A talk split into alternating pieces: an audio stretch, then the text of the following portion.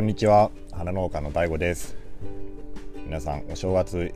いかがお過ごしでしょうか、えー、僕はといえばですね今は、えー、ベゴニアの、まあ、ピンチっていう作業をしてます。あのお正月の過ごし方って結構ね人によってかなり違いますよね。特に農家の場合は別にあれですよねその会社員と違ってまあ休んでもいいし休まなくてもいいっていう形なんで、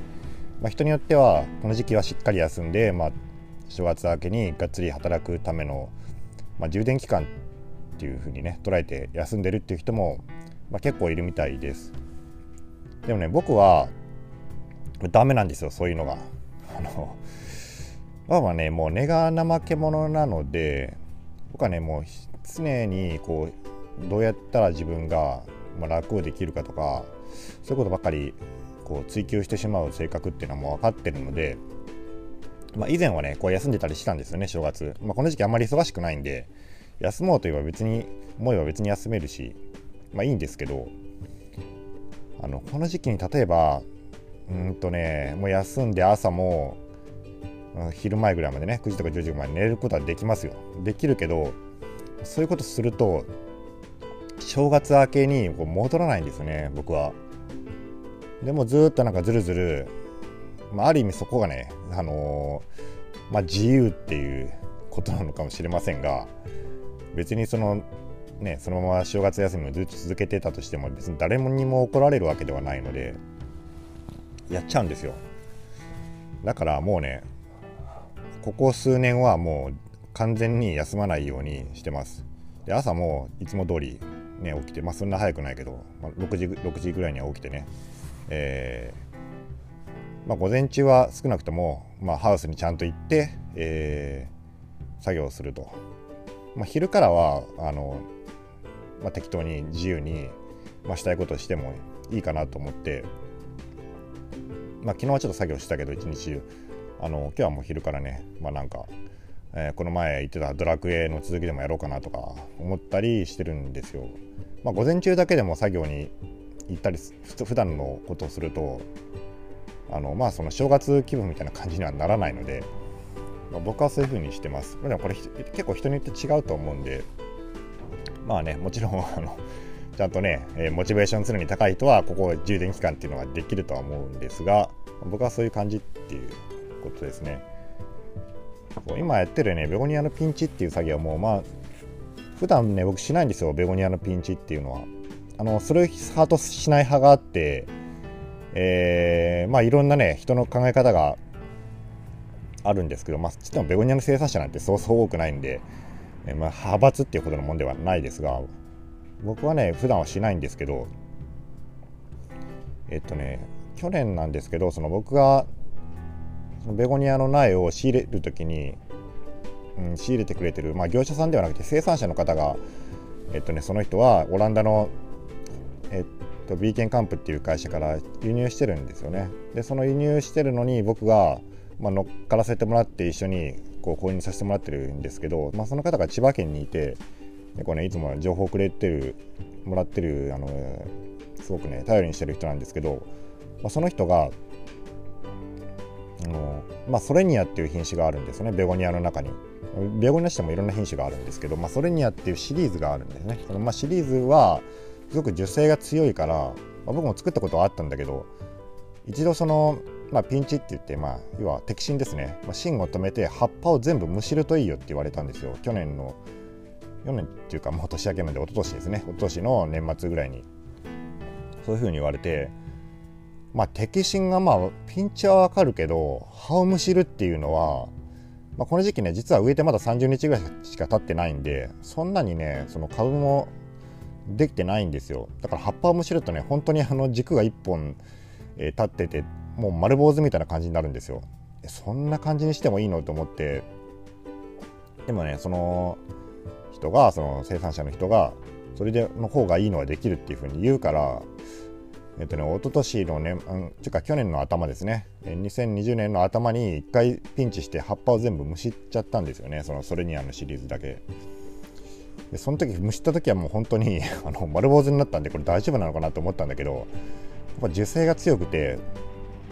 結果的に3月の出荷の時になったらねすごく良くなったんですよ。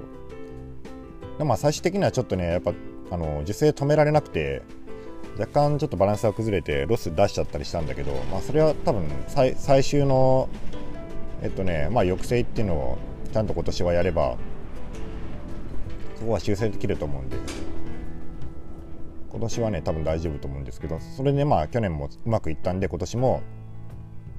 まあこの年始の時期にね、まあ、ピンチと葉っぱを全部むしって丸坊主に増してるっていう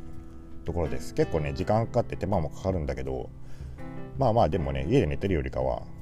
もうやった方がなんぼかいいんでそういう風にしようと思って、まあ、やったりしてます、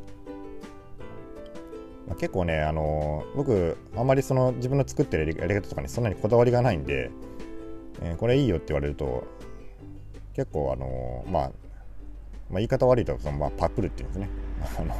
いい方があったらすぐ丸パクリしちゃったりするんだけど、まあ、それが、まあ、結構功を奏すことが多いなとは思ってます。うん、あこれ別に仕事とは関係ないけどそう多分年明けにえっとその僕のねシェフの友達がうちに来てからあの鍋をね鴨な鴨ネギ鍋を作ってくれて美味しかったっていう話をしたんだけどあのその時にねそのシェフの友達がやってたのが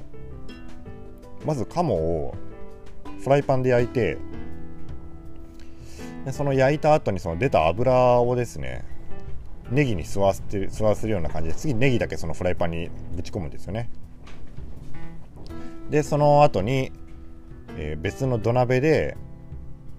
あのー、野菜をまあ要は炊いてでそこにねそのあとなんかねそのフライパンの油とかネギとかその鴨肉とかを後付けでこう乗せたりしてたんですよ。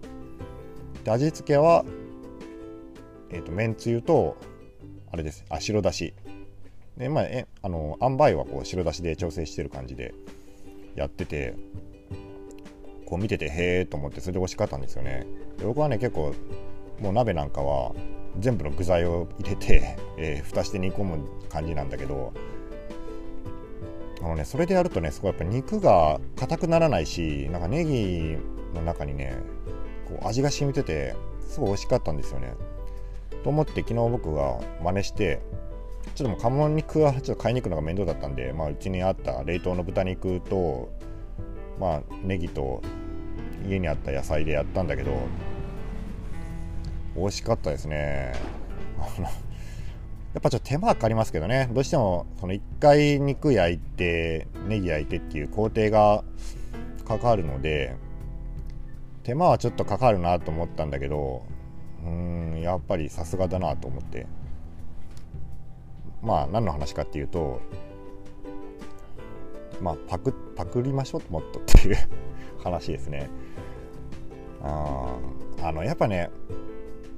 こう人のやり方を参考にするってことはあると思うんですけど僕は見てるとやり方がちょっとぬるいっていう人も結構いるんですよね。特にあのあの農業に関して言えば農業を始めて23年ぐらいの人に多いような気がしますあの最初はやっぱりやり方が分かんないからそう言われた通りにやるんですけどこうやっていくうちにねだんだんね自分のアレンジを加え始めてあのアレンジ加えるのはいいんですけど初めてやるやることに対してもなんか自分流のもっとこうすればいいんじゃないかみたいな感じを最初からこうややっちゃうんですよね。後で修正するのは別にいいとは思うんですけどね。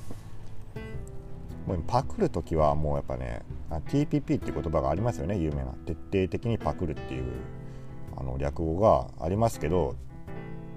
徹底的にやっぱりねもうパクるべきなんですよね。でまあ後でその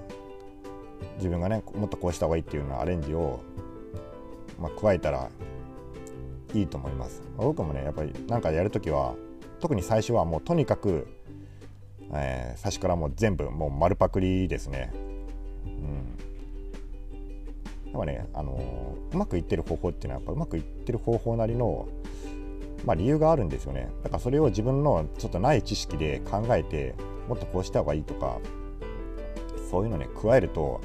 結局何が失敗した時に何が悪かったのか成功した時に何が良かったのかってもう分かんなくなっちゃうんですよね。でまあ、結果的に成功すればいいんで、まあ、良かった理由っていうのはまあその分かんなくてもいいかもしれないけどあの結局その理由が分からないっていうのがね、まあ、あと後々困る、うん、と思います。という感じで無理やり農業の話にまあつなげたんですけどまあとにかく、えー、美味しい鍋の作り方が分かってまあそれが収穫でしたね今年の正月は。はい、では今日はこれで終わります。それでは皆さん、ごきげんよう。